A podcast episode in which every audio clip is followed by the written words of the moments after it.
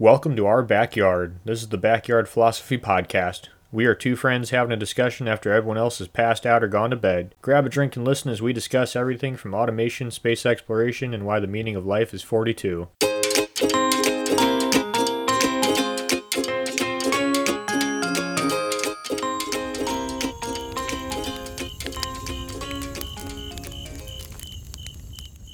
You know, I know this steak doesn't exist. I know that when I put it in my mouth, the Matrix is telling my brain that it is juicy and delicious. After nine years, you know what I realize? Ignorance is bliss. And to this episode, we're going to be talking about the Matrix, simulation theory, multi universe theory. Does heaven and hell exist? What's the point of living if everything we know is just an endless circle? But before we get into that, Nick, how you doing? What are you drinking? I'm doing good. I'm drinking some coffee and whiskey. That sounds wonderful. I may have to get caffeine soon myself, but Nick, like I said earlier, we are talking about simulation theory, multi-universe theory, which will probably lead us to heaven and hell. And off the bat, Nick, I have to say, all this is a bit confusing and a bit depressing, if you ask me. Definitely, definitely. Uh, really took me some time to I would say figure it out, but I'm not sure I'm there yet. But before I get too far into it, what are you drinking, Mike? Oh, yes. I am drinking some Buffalo Trace and maybe doing some energy drink if I, out of the corner of my eye, I see some. So, whiskey and energy drink in the future, supposedly. So, simulation theory. Oh, we're diving straight into it. You got it. All right. Diving straight into it. What do you know about the simulation theory? I guess a lot. Let me just figure out where to start um, or maybe not a lot. Who knows? Maybe we should set it up of what is the simulation theory. Okay, so the simulation theory, as as far as I understand, is that we are in some type of program created by someone else, and whether that be for information purposes or just entertainment purposes, we'll kind of get to that later. But that's kind of the basis of the idea, I guess, without diving too far into it. Does that does that make sense? Is that kind of what you think it is, Mike? Um, yes. I mean, the example for simulation theory that pops in my head the most is the world's a video game, a complex coded video game with rules and uh, paths, traits, characteristics, evolutions. It's there's a lot of similarities to a video game to simulation theory, that's for sure. Yeah. So one of the things that I was reading about for simulation theory is the way they design video games is video games are designed to optimize whatever they're presenting in front of you, right? So if you're, you know, walking into a room in a video game, the entire world isn't in that video game. It's only showing what you can see. So it doesn't have to load all that data.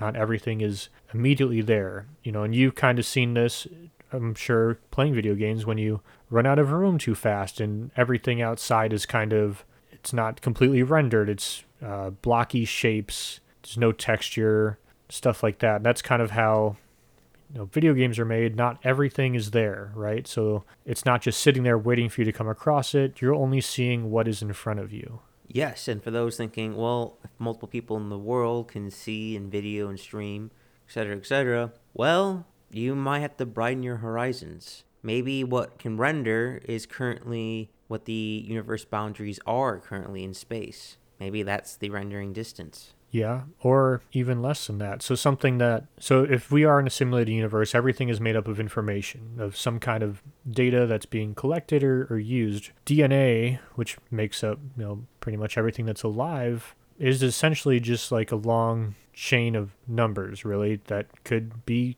code. It's building blocks. It's memory store. It's not memory storage. It's so DNA is this information storage, or maybe it's our code of who we are, right? And then everything else in our world, you know, our quote unquote simulation that's not alive is made up. Well, we're everything's made up of atoms, and atoms, as we all know, are predominantly empty space, which is exactly the kind of material you'd want to build a world out of to save rendering data, to save, you know, strain on computers, make it easier for to create this world. And so that's some of the things that people are looking at and saying this is all simulation.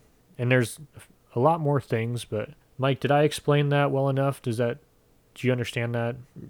I understand it, but you did not explain that well enough. Okay, I know. I've It's a compli- No, it's a complicated topic. It's easy to throw around, and the memes are everywhere. But what it actually is is complex. So before we get to rendering distance, because I want to touch on that, you, let's start simple, like you said with the DNA. That's a perfect place to start, Nick, with your code. No, one way or the other, you listening right now, your DNA is your code. We can co- we can literally copy and paste you, aka cloning, aka just like duplicating a character in a video game. We can do that, and that code is what we copy and paste. That code is the ones and zeros that make up a video game character. Your height, weight, color, uh, what you're susceptible to, what you're not susceptible to. It's like playing Skyrim where you're setting up all your characteristics. Like, are you lucky? Are you charismatic? Are you good at talking? Are you are you physically fit? Etc. Etc. That's the same thing as DNA. It's just that took over what we think is a long time. And I assume we'll touch on time a little bit later, both for simulation and multi universe theory. But sticking with your base code, your code, it's DNA, as complex as it is, is not that complex. We can manipulate it, we can play around with it.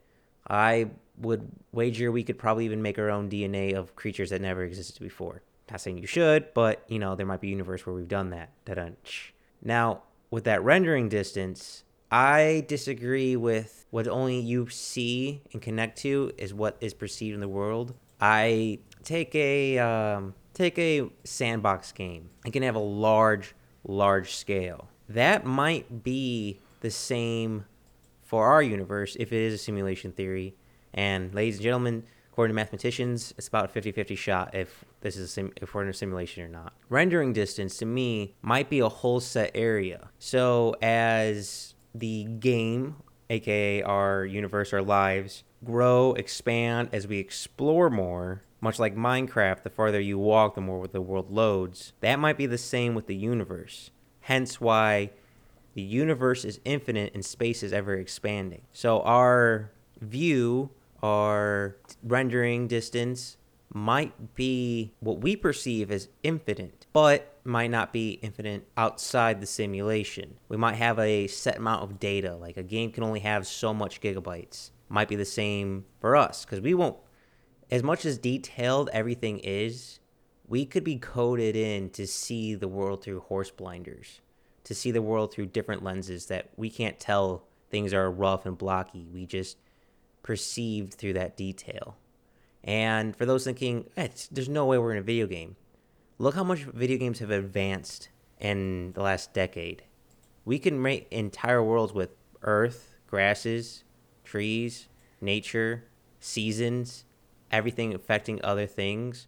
You can have different storylines, different communications, different traits, all these things that we mimic in the game world of our lives could be a game mimicking a game, so to speak. So, in short, that we are being a, like Nick said, a case study, a game, a I I, I don't know, and maybe maybe a dream, but simply running around doing things that humanity's already been pre-programmed to do, or simply they set up a baseline code for the universe and just hit run and let everything bump into each other and expand upon itself. I think that clarifies a little bit more. I could be mistaken. I could have been completely wrong.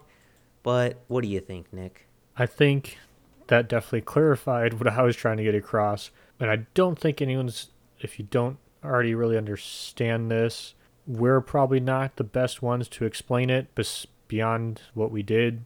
Um, but I think we can probably talk more about what like what that means. You know, I don't know how deep down into it we can get that other people can't who actually have like mathematics degrees and, and all that stuff. But I don't know. Well, Nick, as a person who has a minor in mathematics, no, I, I, I kid, I kid. Um, no, Nick, I, I, the math behind it, I haven't really looked into. I've actually been thinking more about the philosophy end on that. First, if we live in a simulation, uh, I don't know if you want to jump to that quite yet, but where do you want to go with this? Yeah, I was going to move towards philosophy unless you want to expand and sound like you want to talk about rendering distance and the speed of light? Yes. So funny, funny meme me and Nick came across of the speed of light is simply how fast the simulation is rendering.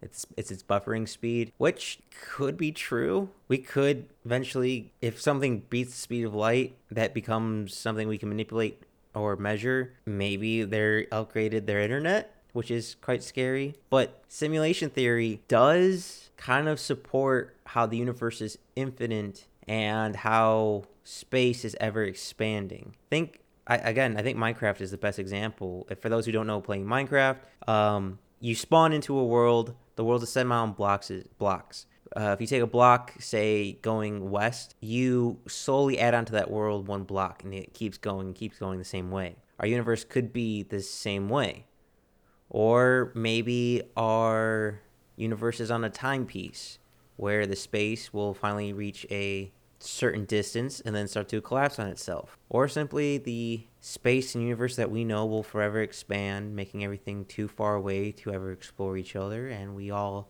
disappear into utter darkness. So, not great. Not great. That's uh that's for sure. And again, we use complex simulations to figure out social cues, to figure out what would happen if we did so and such in an X environment. It's not unreasonable to think that we would do it to a different species or a different species would do it to us. Simply start a simple program, much like we talked about in uh, a, a couple other episodes of our podcast, where you write some basic code, a couple rules, and then you just hit go. And they will build entire worlds upon themselves. With seven lines of code, you can make a complex city inside of a world. So why is it any different that we think some extra lines that we could make everything we see and hear around us? It's uh I think that leads perfectly into philosophy and Nick, I feel like I've been rambling on a little bit. So where do you personally stand on the simulation theory? I don't know. I'd say um so the book I read was The Simulation Hypothesis by Rizwan Virk and he says he um, this guy wrote a book on it, but he says he believes it's anywhere between 50 to 100, and I could see that. But I also, this is the same thing with multiverse and, and heaven and hell. And if we are in a simulation, it doesn't really change anything for me personally. So I don't, it's not like I'm throwing my hat in this ring and, and betting on it. It's, if I say I do or don't, it really doesn't matter to me how I live my life, I guess. So you're damned if you do and you're damned if you don't. Yeah, but I don't know. I could definitely see it. What about you? I think for me, I'm torn. I think it's around 50% or less that the simulation theory actually exists, even though it would explain a lot of things like determinism and do we have free will, etc. And simply on that basis, I don't want it to exist. I might be projecting my own emotions onto this theory because I I don't want it to exist. I if it does exist, I want to be able to hack the code, which I assume we'll talk about. But if simulation theory is real, determinism therefore is real. Therefore, free will dies with a on switch, and that I don't I don't know if it does though. Oh, it completely does. Uh, oh, I will. We'll get to it. Uh, I I don't think so. I think so. I guess the the better question I think besides do you th- if we're living do you think we're living in a simulation or not would be what kind of simulation do you think we are living in? Do you think we're living in like an entertainment simulation or uh, like um, some kind of science experiment simulation? If I had to guess and had to make a wager, I would be I would say we're in a simulation that doesn't matter. I would say one, I disagree with you. If I believe if simulation is real, then free will does not exist. Uh, but no, I would say the simulation, if this is a simulation, is just run of the mill. There's probably thousands others. Just I don't I don't think our our universe is it's infinitely special to us, but from an outside perspective, I can see it being a speck on the wall, so to speak. Does that make sense?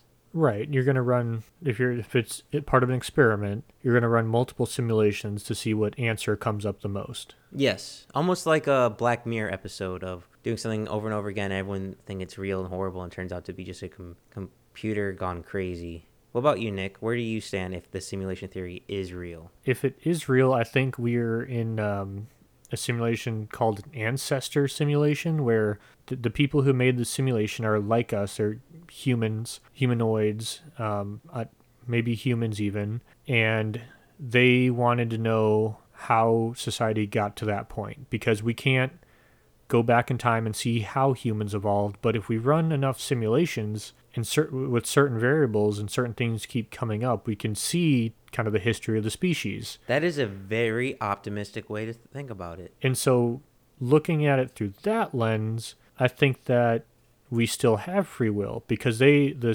simulation is trying to see how we as a society work and how the planet works and how the species works. Yeah, I'm gonna have to go ahead and disagree with two of those, both those statements. A, I really like the idea that it's just a humanoid going back, uh, doing simulations to figure out how we got here from, so to speak, from ancestors. We would have to be able to do that pretty soon because I imagine within the next 500 years, what we think is human won't exist anymore. But to me, watching a simulation is much like machine learning, where say you have a maze and you just send in a bunch of drones and every time they crash in the drone they mark a place on the wall and you keep running that over and over again until you get desired outcome that's a simulation and that seems the same for your simulation which to me sounds like it's not free will you're just running it so many times till you get your desired outcome or you're figuring out what variables change things so maybe someone like the man in the high castle, where there's one simulation where the Allies win. That's the one that we know. And there's another simulation where the Axis wins, which is what the whole thing was based on. Yeah, that more favors my argument than yours. Because you know, with changing these three things, you can predetermine the future. You can predetermine the larger story arc, but you can't predetermine what the individual people are going to do. Oh, I disagree with that. I disagree with a complex s- system where you study what a again if we're this is a simulation this has been a simulation since the beginning of time so you can ha- you have enough data points enough pathways to figure out what people do what their chemical levels are i i disagree i bet you could on an individually level even today with video game video game characters you can determine exactly what you could do if you try to make them random with our technology, yes. But I, I think in the future, the technology is going to be so far beyond that you can program free will into these simulations. I don't know. I because here's the thing: if you already if you already know everything that's going to happen, then why run the simulation? Exactly. If we all know the end of the story, which we all die, what's the purpose? Now, and also to answer your question, uh, what you just said there, Nick, about um, more advanced technology putting in free will, we would have to discover what free will is, and we would also have to realize that up to this point we wouldn't have free will. It would, uh, free will would have to come at a later point based on your logic. Yeah, I don't know. That's hurting my brain. Um, so something that I did want to bring up is uh, of why I think what if the simulation is like uh, it's kind of plays into the heaven and hell thing, kind of like testing us, right? So at the testing each person. So simulating a world and seeing how they interact, decide, you know, where they go in next in society, which is kind of what people have talked about. Um, you know, who have near-death experiences, you know, they see the light. They are being, they see their life flash before their eyes. Oftentimes, they see their life flash before their eyes from a different point of view. Like, you know, if they were beating someone up, they would see it from that person's perspective or something, which and a lot of people think that that is a sign that we're living in a simulated world because that everything was recorded. So who's keeping those recordings and for what? I'm happy you brought this up because I thought of the same thing. Of whether you're with Hinduism with reincarnation or you're uh, Western with uh, heaven and hell, just a trial period for the simulation to figure out where your final destination is. It kind of makes sense to me of you don't really know a person until you run it through their entire life. But if that is true, therefore people are inherently born good or evil. And if you're inherently born good or evil, you will know by the base code, so that would unfortunately unvalidate the argument. But it does make sense to me that you'd have a trial run in the real world before going to a different plate. Well, not real world. A, this world, this plane, whatever this plane is, we'll call it plan. We'll call it plane A. And if you do a trial run to figure out if you want to go to the good place or bad place, it means this is a simulation. If you know the simulation, it means you can look at the code. If you look at the code, you can see if the person's gonna be good or bad, which is unfortunate because now now I'm having a lot more questions than answers there, Nick. Right. And that's, we're not going to solve it here because that's a question that's been asked since the beginning of religion, right? Like, um, you know, people would often ask, you know, like Jesus, like if God knows everything, then he knows if I'm like going to heaven or hell or, um, you know, or not uh, like the disciples and stuff. People would often ask anyone in religion, like, you know, if God created me, he created me this way to go this way. So like no matter what I do, I'm already predisposed to go to heaven or go to hell. So what's the point? I just I just had the realization that my thought process of heaven, what I personally believe heaven is, fits quite nicely in the simulation theory, which is I think we're going to need more booze here, Nick. So what do you think of heaven? To me, I always thought earth, this plane we're existing on, is much like uh, a farmer and a garden. That kind of Garden of Eden kind of situation where a farmer can put the seeds in, can toil the ground, can water, can weed, can prune. He can do a lot to help the best plants grow. But no mo- no matter what, with that much power, you still can't choose when the flower will actually bloom. You can't choose if every plant is going to produce good tasting fruit. And you could genetically engineer the plant to maybe change the blooming system or have a higher chances of fruit. But no matter how much you toil, no matter how much you work, that farmer can't control every aspect. Much like if a kid bought an ant farm, the kid is a god to the ants. He can put the ants in a, you know, the, the sandy, clear container, can put the food in, the water in, could try to make tunnels for them, but at the end of the day, it's the ants' choices to tunnel which way to actually eat if they want to eat. So you can do so much and have so much power, but yet some of it's out of your hands. And that's much like a simulation, I guess. A much much like God has ultimate power, but ultimate power isn't powerful enough, so to speak. Does does that make sense? My prediction of Earth with God? of you know God doing having all this power like a gardener has for his garden, but yet there's some variables even that gardener can't control. Does that make sense? Yeah, no, I I get what you're trying to say. That yeah, that that to me that just kind of ties into simulation theory where and with heaven, if God is all powerful and he can write the base code and stuff like that. Well, I mean, t- uh, t- take a look at um, coders for video game characters. For those video game characters for that video game, the coders are gods. There's no way about it. For those video game characters, a coder is a god. And no matter how powerful that coder is, there's going to be some errors. Um, the device has some missing electronics or isn't perfect, isn't a superconductor, etc., etc. Even though that coder has ultimate power, there are still errors. When I guess that's kind of how we can explain how humans might get cancer or someone might get hit by a car. It's there. It's so much power into a simulation, but yet there can still be errors or things like that. Or if we want to go even deeper, Nick, things to progress a story. Maybe there's a storyline that we don't see, and the simulation's just simply playing it out. Perhaps it's not a simulation for science experiment, but a simulation for entertainment. Yeah, no, I definitely agree. And I think, you know, you're using um, saying bad code for the bad things that happen, but I tend to I could think that first in the Matrix, and they're talking about the very first Matrix where everything was great and the humans very quickly figured it out.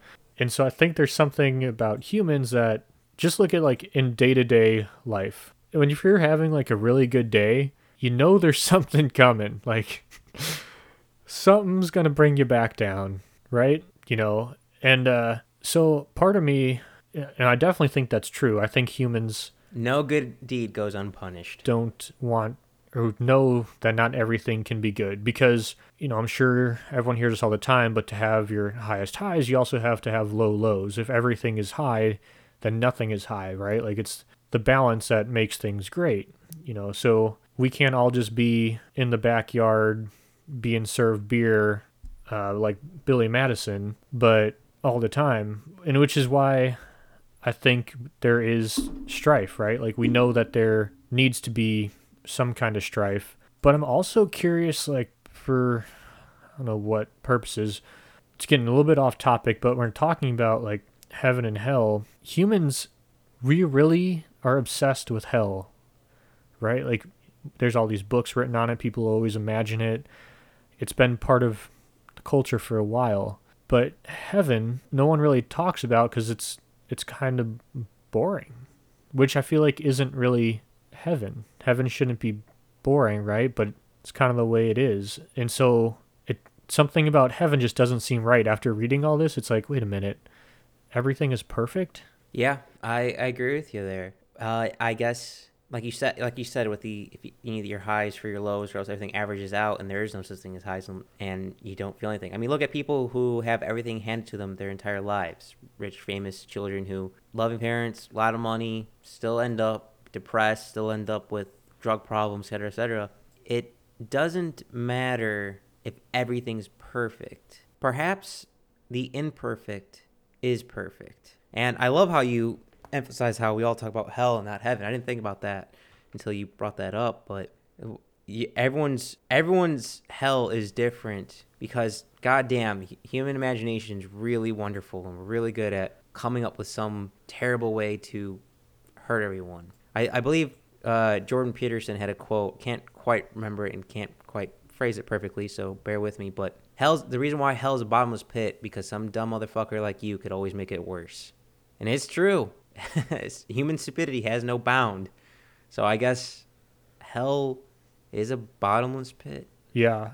And what's crazy is the the time of hell, right? Like so we're in this you know like world, our world that we interact in for uh, average like what 78 years or something.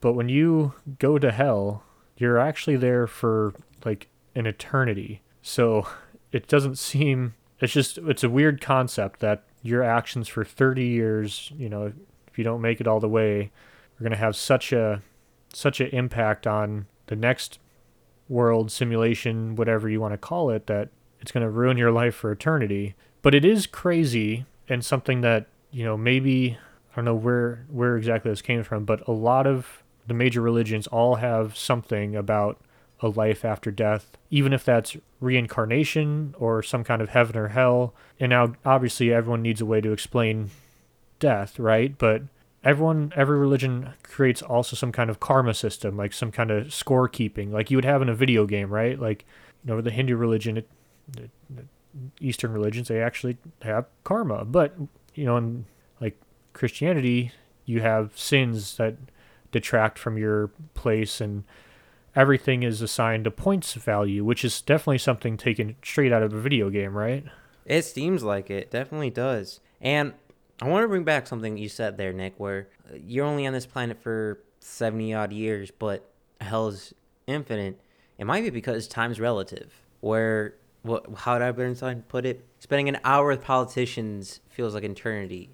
Spending an hour with a beautiful woman feels like it goes by in a second. Could be that kind of uh, atrospic. I mean, if you're in hell for 70 years, I imagine that's got to feel like eternity. Or perhaps what we think of what time is isn't true. Or maybe after set time period, you get to go release from hell to somewhere else. Or maybe that's where reincarnation comes in.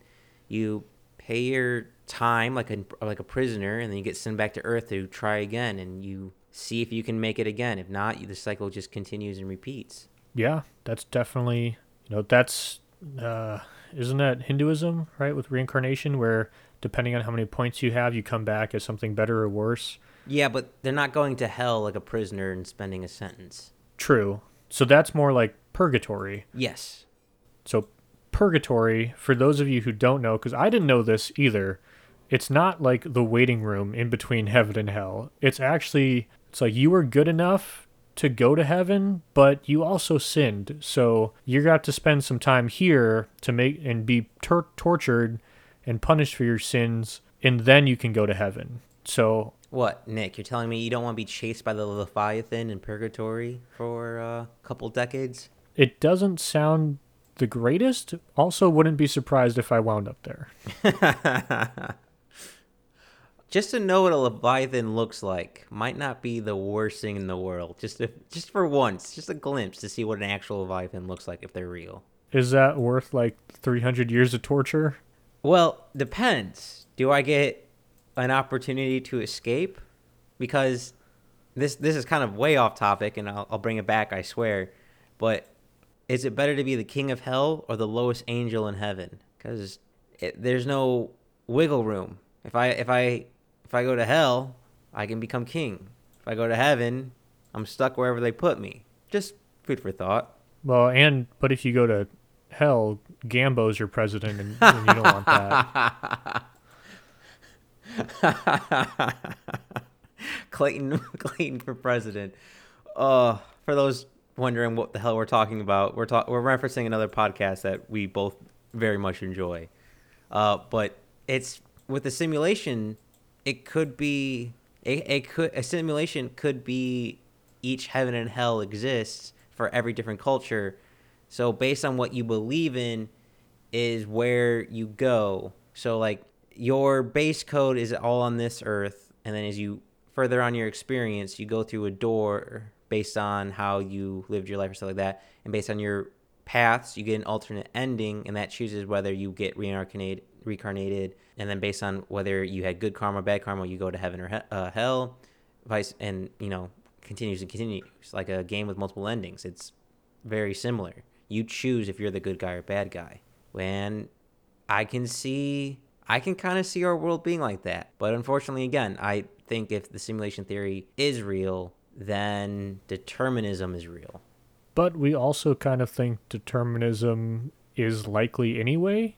So I reject your reality and substitute my own because I, even if I'm predetermined to not believe in determinism, I still rather be a fool with hope than a sad man with knowledge. Like I said in the beginning of the podcast, Nick, ignorance is bliss. No, you're not wrong. I definitely agree. I don't want to live in a world where, or I don't want to know I live in a world where everything is predetermined. Rather have the illusion of free will. Honestly, what's the point if everything's predetermined? I I guess we'll uh, maybe we'll talk about the meaning of life towards the end of the podcast. But Nick, what if I told you everything we just talked about and discussed, every single theory, every single possibility, they were all true? I would believe you. Hey, maybe maybe you're joining me. See, I don't believe in the simulation theory, but I do believe in the multi-universe theory. To me, the physics behind it makes a little bit more sense. Maybe it's because I'm more of a physicist than I am a programmer. So, for those who don't know, the multi- the multi-universe theory, it's a fractorial theory pretty much, where if I flip a coin, one universe it'll land on heads, the other universe it'll land on tails, and that splits off. And then in universe A, universe B, that was just created by flipping a coin, the same thing happens, same thing happens, same thing happens. But with every single variable in every single universe. So it is affinity to the power of infinity. So it's quite exponential of how many times a new universe is created. An infinite universe is made within zero amount of time. It well, that is true for an infinite amount of universes, but not all infinite amount of universes.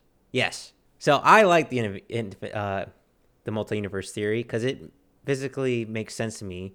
I'll explain a little bit more Schrodinger's cat, and that might relate a little bit more. But Nick, how do you feel, and what do you know about the multi-universe theory? I mean, pretty much what you said. To me, it seems like multi-universe theory and simulation theory are two sides to the same coin personally, but I don't know. Uh, I disagree. Well, I infinitely disagree with that statement. Infinitely agree with that statement. uh, for it is true for an infinite amount of universes, the simulation theory, how we picture it, is true. But for an infinite amount of universes, that is not true.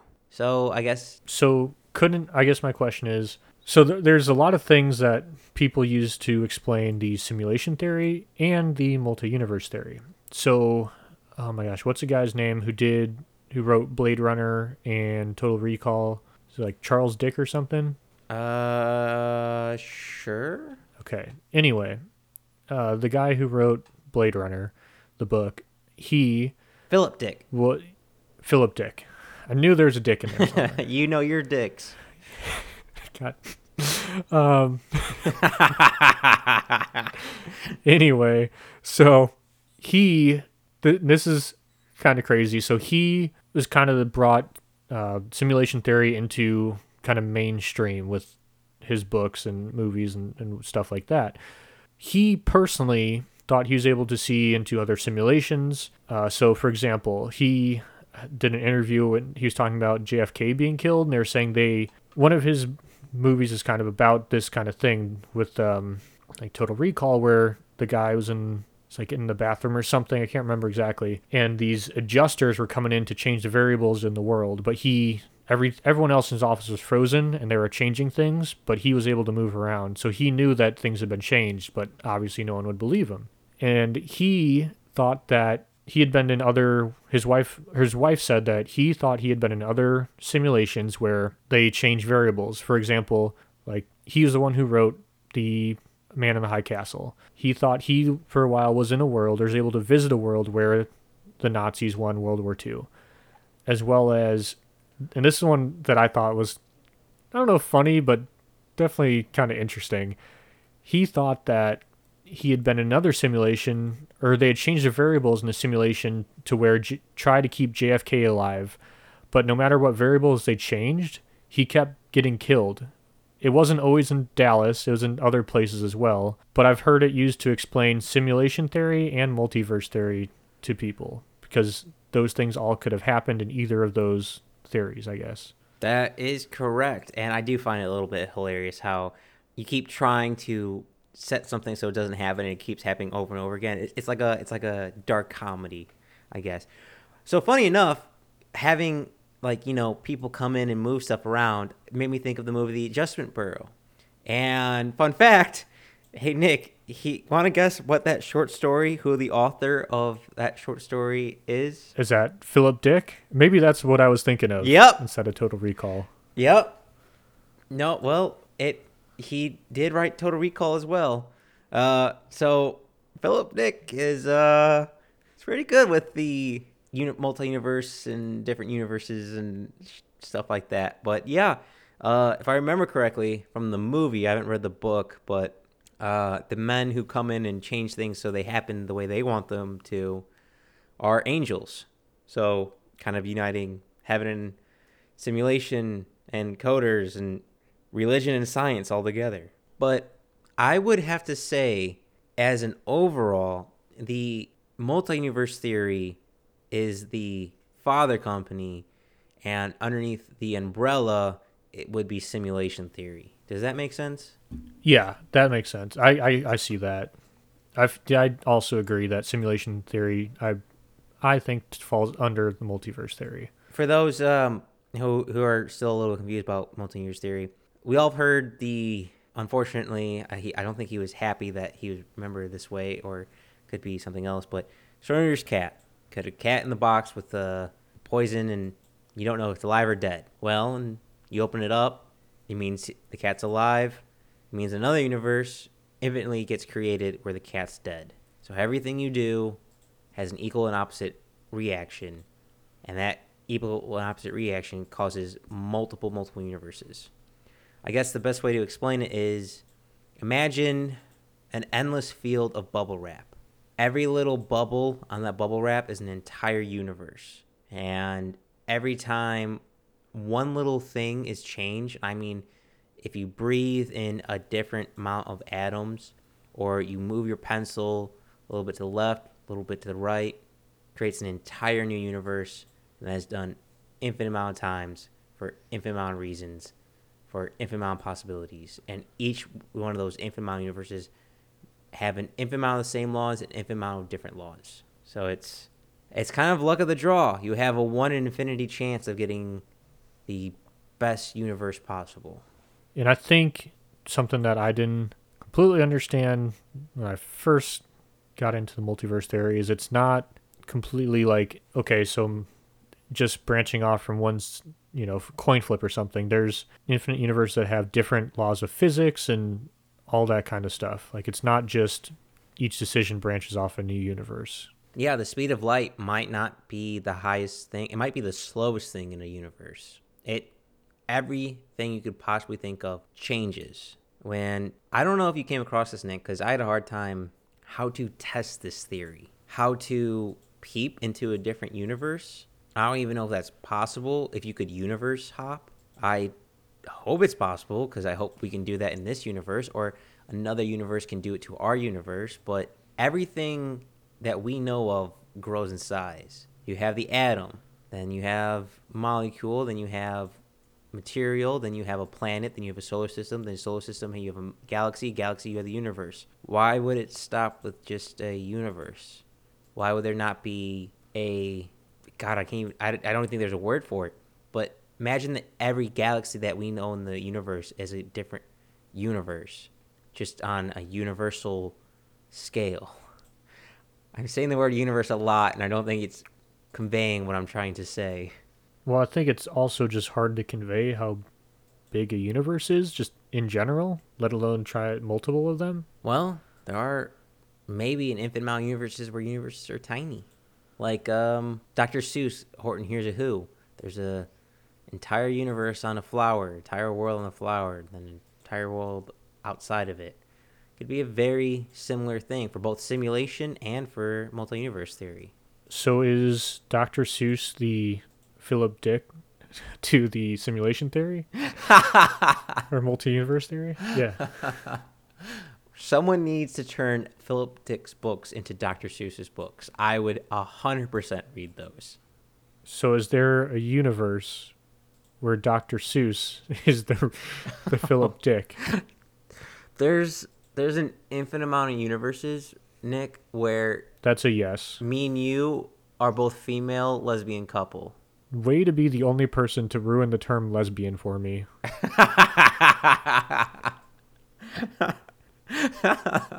The title of this episode could be Mike throws wrenches at Nick.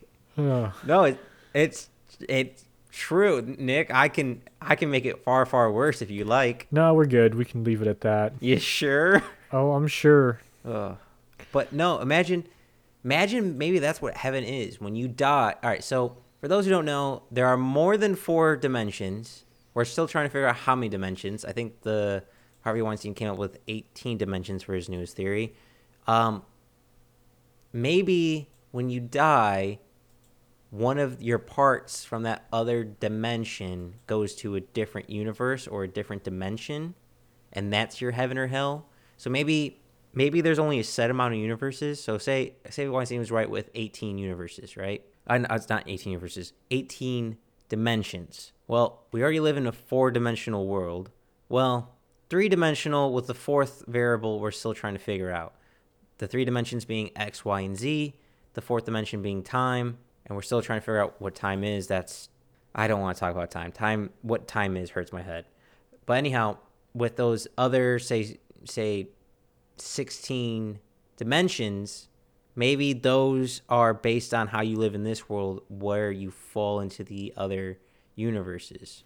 Or much like Philip Dick, you can switch between them your consciousness. So maybe what you dream is actually a universe that you're peeping into. And when someone's adjusting one universe, you they transfer your consciousness into a different universe and sometimes not everyone's code transfers over. So that is a strong possibility and I can see that playing into the simulation theory more than the multi-universe theory. So there'd be 16 universes. Well, uh, seven it- it'd be mm, no, it'd be 15 universes because the one we're already living in and then 14 other universes that we that we could somehow fall in between or skip into or sometimes see in and out of through different modes of consciousness through perhaps um, drugs perhaps when we die maybe maybe that's a possibility Yeah. I mean, that seems like kind of just put, I don't know. It makes sense, but I feel like it's hard to go like all like all in on the multiverse if you're not that you need to go all in, but it seems like you're just kind of like maybe I don't know. Yeah, I wouldn't. Um, I wouldn't. Well, actually, that's not true. I do technically bet my life on that. So I believe in heaven and hell because of a mathematical reason. It's not because I'm a good person, hence probably why I'm going to hell, but it's a two thirds odd favor if you believe in heaven and hell versus when you don't believe in heaven and hell. So if you believe in heaven and hell and there is no heaven and hell, it doesn't matter. It's nothing. It's zero. Goose eggs. If you believe in heaven and hell and there is a heaven and you do good, you go to heaven. I count that as a positive. If you don't believe in heaven and hell and there's a hell and you end up going to hell, that's a negative. So it seems like much more favorable, statistic wise, to believe in heaven and hell. I don't know if you ran across this. Um, I don't remember exactly the numbers, but something like 68% of Americans believe in heaven, but only like 40 something percent believe in hell. I did not come across that. And that no what? How can I don't understand how you can believe in one and not the other. Well, because most people want to go to heaven. But there's it's yin and yang. You can't I think it's just optimism, Oh, optimism. How I wish I had you. right? Like people like, yeah, there's probably like a heaven. That's probably where we're all going. They have to have they have to be ignorant, right? Ignorance is bliss. If you if you believe in heaven but not hell, right? That's that's got to be complete horse blinders, right? I don't know. I don't know what questions were asked, but I think, but that's I think how most people act, right? Like it seems like most people act that there's only a heaven. So I don't think it's that weird that people think that there's only a heaven, or that hell maybe is only for really, really, really bad people. I agree with the latter, not so much the first part. I don't think people only act like there is a heaven. Well, no, yeah, I, I yeah, Ch- people only act like there's a heaven. Change my mind. Okay, that's easy. So people are still dicks, even i even if uh, they only believe in heaven. I would say people only are acting good and nice, not just because they believe in heaven, but I would say it's a societal pressure and it's your outside factors are playing upon your life, and you want to fit into the tribe more. And since we grew up as tribes, small tribes, we want to not get kicked out of the tribe. So based on societal structures and how you were raised, you want to fit into that niche slash lane much more. So you act how others act, and you act as a community, which is quote unquote good and heavenly in most people's eyes, even though good and evil is just based on what side of the fence you're on. There is no such thing as good or evil, it's just what side you're on. So can you heaven ooh, that brings up a question. Can heaven hell or hell exist because good and evil is is an opinion? Unless we live in a simulation where heaven or hell is decided by outside factor like a video game, like you mentioned. Really like that analogy, Nick. Or in infinite universes where it's determined what good and e- or evil is. Who knows? Maybe killing a lot of people and, and, and it, well, actually, it is true. Multiple universe theory, if it is true, in an infinite universe, killing as many people as you can is a good thing. For those listening, do not do that. I repeat, do not do that. And we're banned. Eh, if we're not already Can't say shit like that this year, Mike. if we're not already banned, we're if we're gonna keep on going, baby. There's nothing that can stop this train. Choo choo. But no, I. How can heaven and hell exist? All right, let's just One without the other. well that too. But let's just say we're focusing on this universe, and it's a simulation to go to heaven or hell, or it's multi dimensions where we can go to heaven or hell. Well, take away the multi universe theory for for a second. If good and evil is simply on which side of the fence you're on, or simply what you truly believe in, then there is no such thing as good or evil. So therefore, there's no such thing as heaven or hell.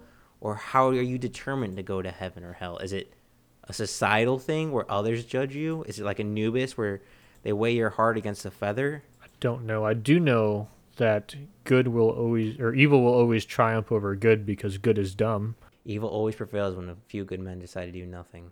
Yeah, okay. Well, that was a Spaceballs quote, so. Oh, I missed, missed it. it. My Um, bad. My bad. No, what I think, okay, so I listened to a little bit of more like religious scholars talk about heaven and hell. So I guess I the what I'm thinking is a little bit more influenced by religion. Like you were talking about good and bad, whereas like there's a lot of things that you know when Jesus came down to earth, he's explicitly said like what is good and bad. So we can measure against that. And I think that's like for what the Catholic religion measures against. And then I don't know how the Hindus how they keep track because I know that's where that's when they have um it's Jainist right like the offshoot of the Hindus where they're so conscious of everything they do they wear masks so they don't uh, accidentally swallow insects they sweep with the stick so they don't disturb any insects like they're very their every little impact is measured which is kind of like do you ever watch The Good Place? I have. Okay. Do you watch where they go into the accounting room and they add up all the everything that you do? Yeah. Yeah. I love that scene because I think because I think that's something that people get distracted with today. So for those of you who don't know, the the this has been out for a while, so we're not spoiling anything. But if you want to watch it, tune out for a little bit. These people go to heaven or no, they go to hell, sorry. And they're trying to make it appear that they're in heaven when in reality it's their own hell. And they kind of figure out something's wrong. They break into like the accounting department where they tally up all the sins to figure out who goes to heaven and hell. And it's kind of like um, they they first they talk to a guy on Earth who saw behind the curtain, right? Like he got high and he figured out the whole point system, and so he spent his entire life trying to make up the point system. Well, no one had been admitted into heaven since what was it, like the medieval times, something like that, because everything we do is so like has so many different negative impacts. So like, oh, one this person bought their groceries from this store and it wasn't cert like certified sustainable. You know, it has it actually had dolphin in it, so they're going to hell. There's so many little choices that we don't even know the consequences of our action that the deck is stacked against us and I think that's exactly what you're going for. I definitely agree, Mike, that it depends who is judging. And I think, you know, different religions, most of them lay down specific rules of what you can and can't do. Not that there's a point system where, you know, not killing someone is worth plus 10 and killing someone is worth like minus whatever. But so there's some sort of framework that's been laid out for these different religions. Um, but yeah, it, you know, it's, uh, it differs from religion to religion too, so we don't really know exactly. But also, that's something that different people reported in their near death experiences of some like a point system or tallies of score of, of things they did and didn't.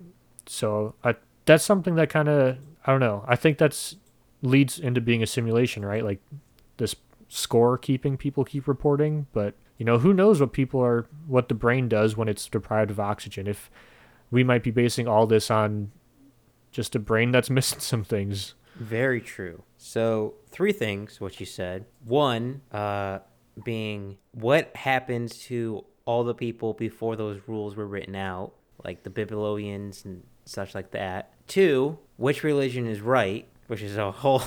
uh, the correct answer was Mormons. and thirdly, I've never heard of near death experiences in the tally marks. I've never heard of that, which I am extremely interested now because I I've always heard like my laugh flashed before my eyes and I changed because I realized I was doing a lot of bad things or I realized where I was going to end up going. I never heard of tally marks. If that I I I don't know if anyone who's ever told me that or said that. So that's completely new to me. No, it's in the simulation hypothesis book. I don't know if they said tally, but they definitely said scorekeeping, some kind of scorekeeping. Yeah. That's the same thing. But yeah, that's where I got that from. This whole multi-universe theory and simulation theory and heaven and hell always leads to more questions than answers. So imagine now oh boy. Nick, should I piss off a lot of people? That seems to be the theme of our recent episodes. All right, in for a penny, in for a pound. Nick said it was okay, everyone. So if you have any problems, uh, talk to Nick on social media, which you can find us on Backyard Philosophy on Instagram or anywhere you listen to podcasts. But maybe the quote unquote rule book to score tally marks, the Bible, the Torah, the Quran, was made by people who were cheated and tried to look inside the code.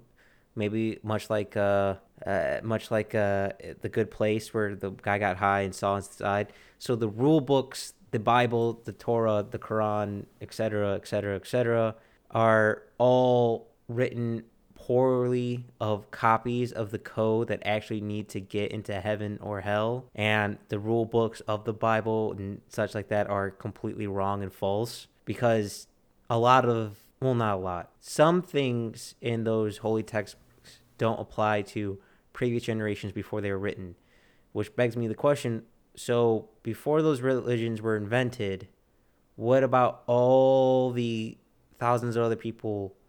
Where did they go? Do they just stand in purgatory forever? I don't know. Well, that's okay. So, what is consciousness? So, is consciousness a part of your body? Is it something that after you die goes away? Like, what happens exactly? Uh, is you know this is what that kind of leads to. Like, does your consciousness chip or whatever be just be put in the next simulation? Download automatically? It go to the cloud? Like, what's going on here? I I would be very like if I'm Neo and I wake up in the Matrix and I realize my consciousness goes to the cloud, I might just jump off a roof. Like that'd be so depressing. Of everything that makes me me is in a cloud, a streaming service. That that would be morally breaking. Isn't that uh, isn't that kind of where we're headed though? Like with all this, you know, our consciousness is just memory d- data. Sim- like if we are in a simulated world, your consciousness could be downloaded. Well, our consciousness could be downloaded even if we're not in a simulated world. It just depends on That's true. but what the rules for our universe are. Well, all right. So two things. One, does each universe have its own religion rule book for tally points? And I guess my second question would be, well, not really question, but I see consciousness almost as the connector amongst dimensions, if that makes sense.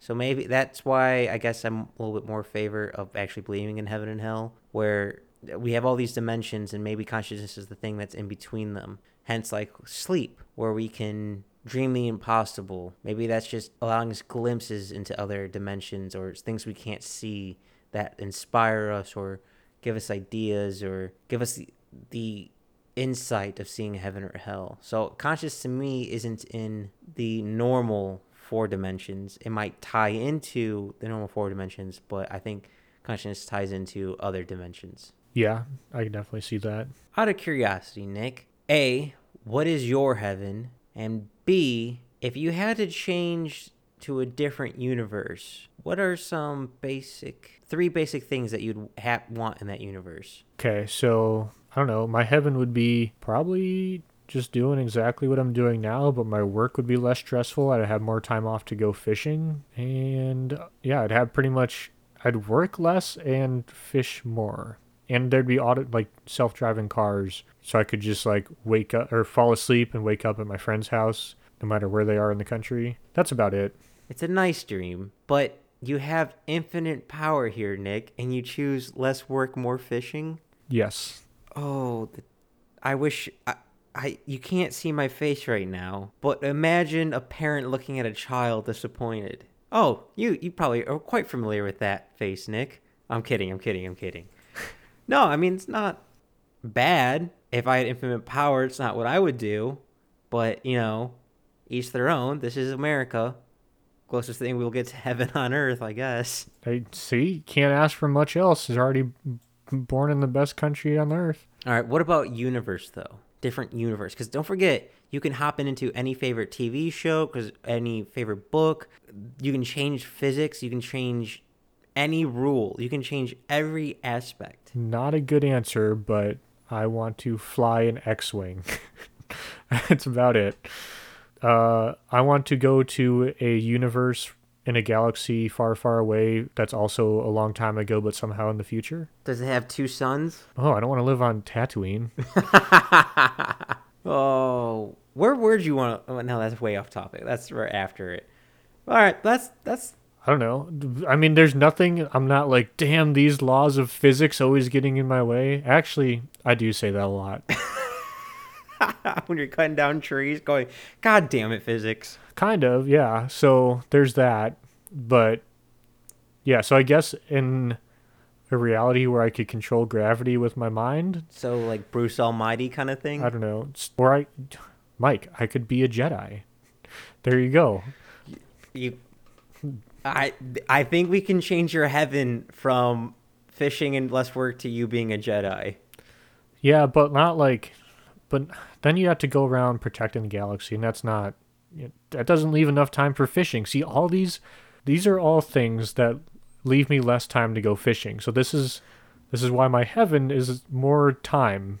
Like it's I have pretty much everything I want. The only thing I don't have is time. That I feel like is a lot of people's problems. Never enough time. Huh. Perhaps perhaps when we die and they say there's nothing because some people are cynics and say nothing happens after you die. Maybe no time happens after you die. Time stands still, but we don't. Maybe, well, if the multiple universe theory is right, there's an infinite amount of universes where that's true, but maybe when we die, we finally get full control of heaven, uh, not heaven, fully control of time. And that's how we find heaven or hell. So those without, I guess this is kind of Star Wars, Nick, those who aren't incapable to wield the power, use the power in anger, they turn that power of time against them and makes it their own living hell. If they use it for good and make themselves happy, they make it heaven. I guess sort of like the movie Click with the TV remote. Yeah, that seems that seems too. Uh, I don't think you could have that many people with that power. That just seems like it would mess up everything. Well, if the multi-universe theory is correct, maybe in infinite amount of universes where we all split into our own universe. Not everyone has to share the same power. So this is essentially we're training to become gods. Where after this we learn the value of time and then become then can control the actual time is what you're saying once we die. I mean, based on the technology we have now and what we're capable to do for say in a video game or an ant farm, I think God is just depending on what scale you're on.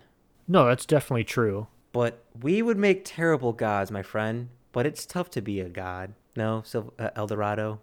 No. No, didn't get it. So just went over my head. Um, well, I think right. That's why God isn't a human. Humans don't wouldn't make good gods. Gods completely different from humanity. How do we know? And there's different amount of universes where you're wrong and right. So so what what's the point, Nick? We never got into it. Like with if time we don't understand. So time can technically move forward and backwards, but we can't perceive it that way. And I I don't know time. I'm trying to learn time. Time physics make hurt my brain. But if we live in a simulation, or if there's multiple universe theory, or if there is heaven and hell, or something else, what's the point of staying on this celestial plane? What's the point of living? So, what's the meaning of life? Yeah, I guess we'll save that one. Well, we could talk about that. No, we'll save that one for another podcast. But okay, so even if this is like a simulation, it doesn't change the day to day for us, and doesn't mean you can't be, you can't make history. I, again, it doesn't. Why do we do what we do? I guess why do we survive? You know, to have fun. I guess you know, pass on your genetics. We're made that way. I mean, maybe because it's in our base code. That's how we evolved to have a drive to reproduce. So at the base level, that's the human meaning of life is to reproduce. I would say. Well, to answer your thing about history, if we're in a simulation and someone can just turn us off and control alt delete, then history means nothing. Does to you though. Nick, this that's I'll save that for when we do what is the meaning of life and it's might be 42, ladies and gentlemen. But Nick, I can't see multi-universe. What if we are the simulation the computer in Hitchhiker's Guide to the Galaxy was running? I'm okay with that. I'm okay with that. I, that it's a really good novel and a pretty good book, so I'm okay with that. I, Nick, I have to say though, all these theories they don't really turn out too well for humanity. They all are kind of depressing. Yeah. So I have my own not I don't know, it's not a theory, but so humans, yeah, so we could be this could be a humanoid running an ancestor simulation to figure out, you know, who uh where we future humanoids came from in the past to see how we evolved, different mutations, different effects they have, stuff like that. Or this could be, like you said, a video game. What if this is just like a giant game of risk? Think about how uh you know how a risk board is set up, right? You have these different people. What if it's all different? Um, like just a simulated risk game. We're just the pawns, and that's why humans are so aggressive towards outsiders because we're just pieces on a board trying to fight each other. Oh, completely agree. Uh, the video game that comes or game that comes to my mind is Sims, the Sim Simulator, Okay. which is kind of a replication of the game of life. Of you choose kind of what they look like and you know their personality, and then you let them run around. They find their own jobs, find their own mates, and you know they follow certain paths. And if you change up the house based to have certain things, or you make something that's more popular, more chances of them buying it. And then, yeah. So it's, we could unfortunately all be, like you said, Nick, pawns. We could all be a pawns upon a board, which we move around, we think with our own free will, but sadly, it's just what our code and our nature. It's our nature to do what we have been programmed to do, which is a very interesting, powerful statement, I would say. We, it's in our nature to do what we are programmed to do. Something so warm could be so cold. But do you think we're programmed to, I mean, I guess, fuck or fight? It seems like we're programmed to reproduce and fight. So, Uh, yeah. well, if it's between those two, we're about to fight. No, I, I agree with you, Nick. Uh, we are bred, designed, and developed to fuck, fight, and survive. With those three basic codes, those three basic lines of code, we got to we are now in humanity's point. And I imagine multiple species with the same code have gotten to their point too. Just we just had more odds, statistics, just sheer happenstance, and eureka! Here we are now. Yep. And something, you know, with simula- simulation hypothesis that I thought was interesting is that the researchers are trying to prove it. They said they're trying to prove the rules of the game by, you know, examining everything that goes on in our universe, but they're still doing the same thing they were doing before, right?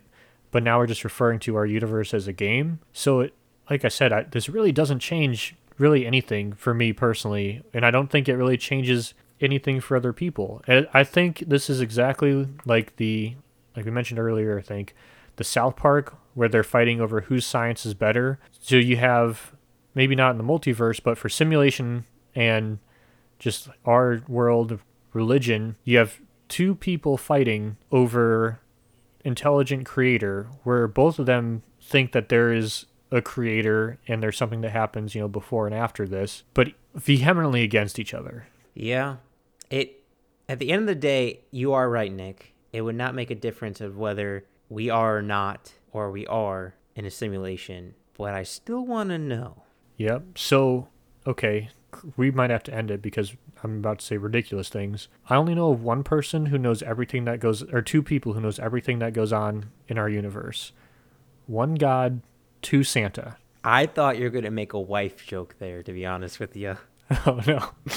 No, I mean, it could be with this simulation theory, no one knows everything. Even the person who created it is just watching this experiment to see what happens. They might know the variables, but not know the outcome. So maybe there is no all knowing creature.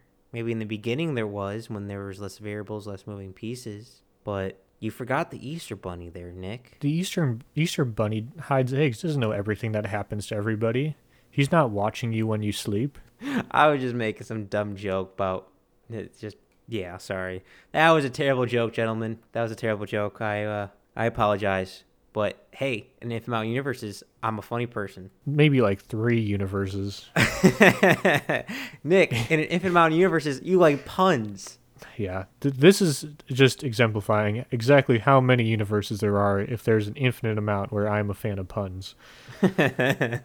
So I didn't. Did you come across? uh, Actually, we already kind of covered this in dreams about simulation and multiverse of that we people when they dream that that's actually the reality and that's us waking up from the simulation or looking at a different multiverse. And when we wake up, we come back to our universe or simulation.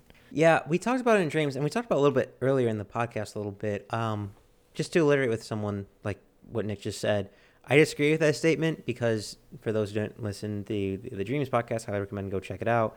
To me, not being able to see yourself in a mirror, not be able to create new faces, I I don't think that's the. I think if that was the real universe, you'd be able to see yourself. Of course, if you saw yourself, it might be able. To, it might break your mental state, but not to see faces you haven't seen in the real world. It seems like that should be possible. So I understand where that idea is coming from, but for some reason it just doesn't seem right to me. It seems like if anything, dreams a perhaps into a different dimension. Maybe on that point we can find mutual ground of yes, it's a reality, but not the reality. What about you, Nick? What's your opinion upon it? So think about um, like, like the Matrix, kind of. So in the future, when we our technology is able to create a simulation like this, we'll be able to be in a suit that hooks up to our mind and mimics everything that we feel and everything you know that we taste and eat is just signals sent to the brain.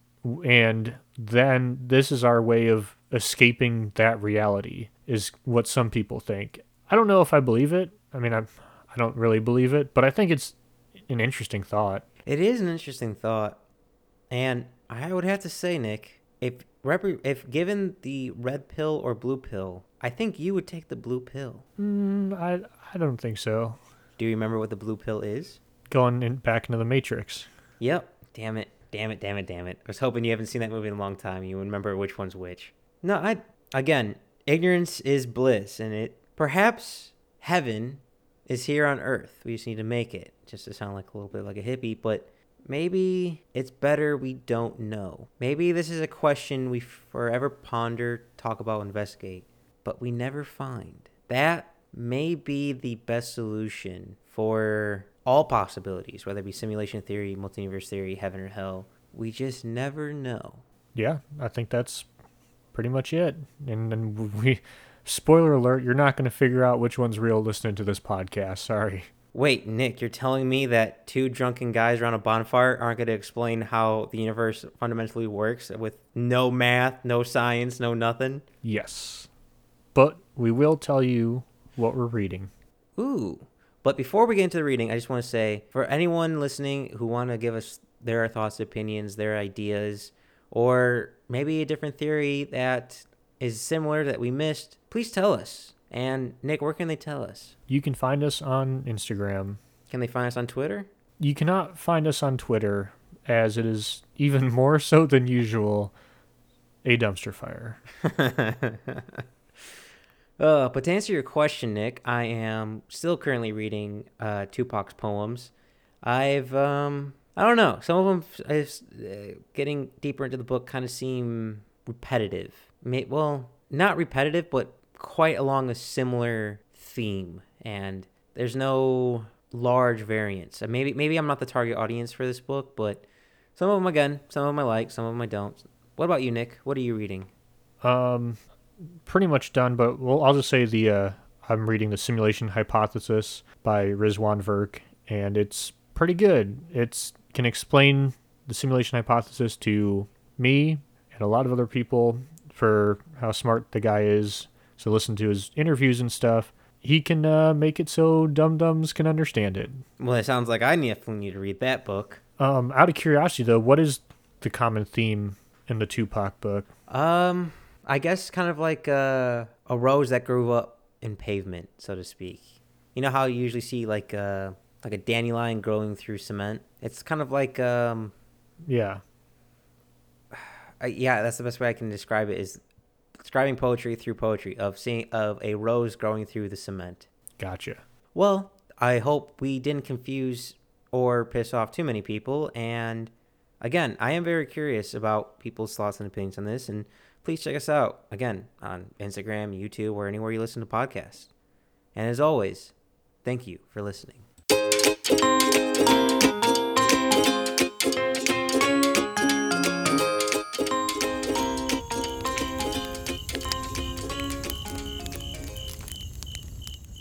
Thanks for listening to the Backyard Philosophy Podcast. We rarely finish a podcast without missing a point we wanted to bring up, so let us know what we forgot. And if you have a topic you want us to talk about, let us know at Backyard Philosophy on Instagram and Backyard Philosophy Podcast on Facebook.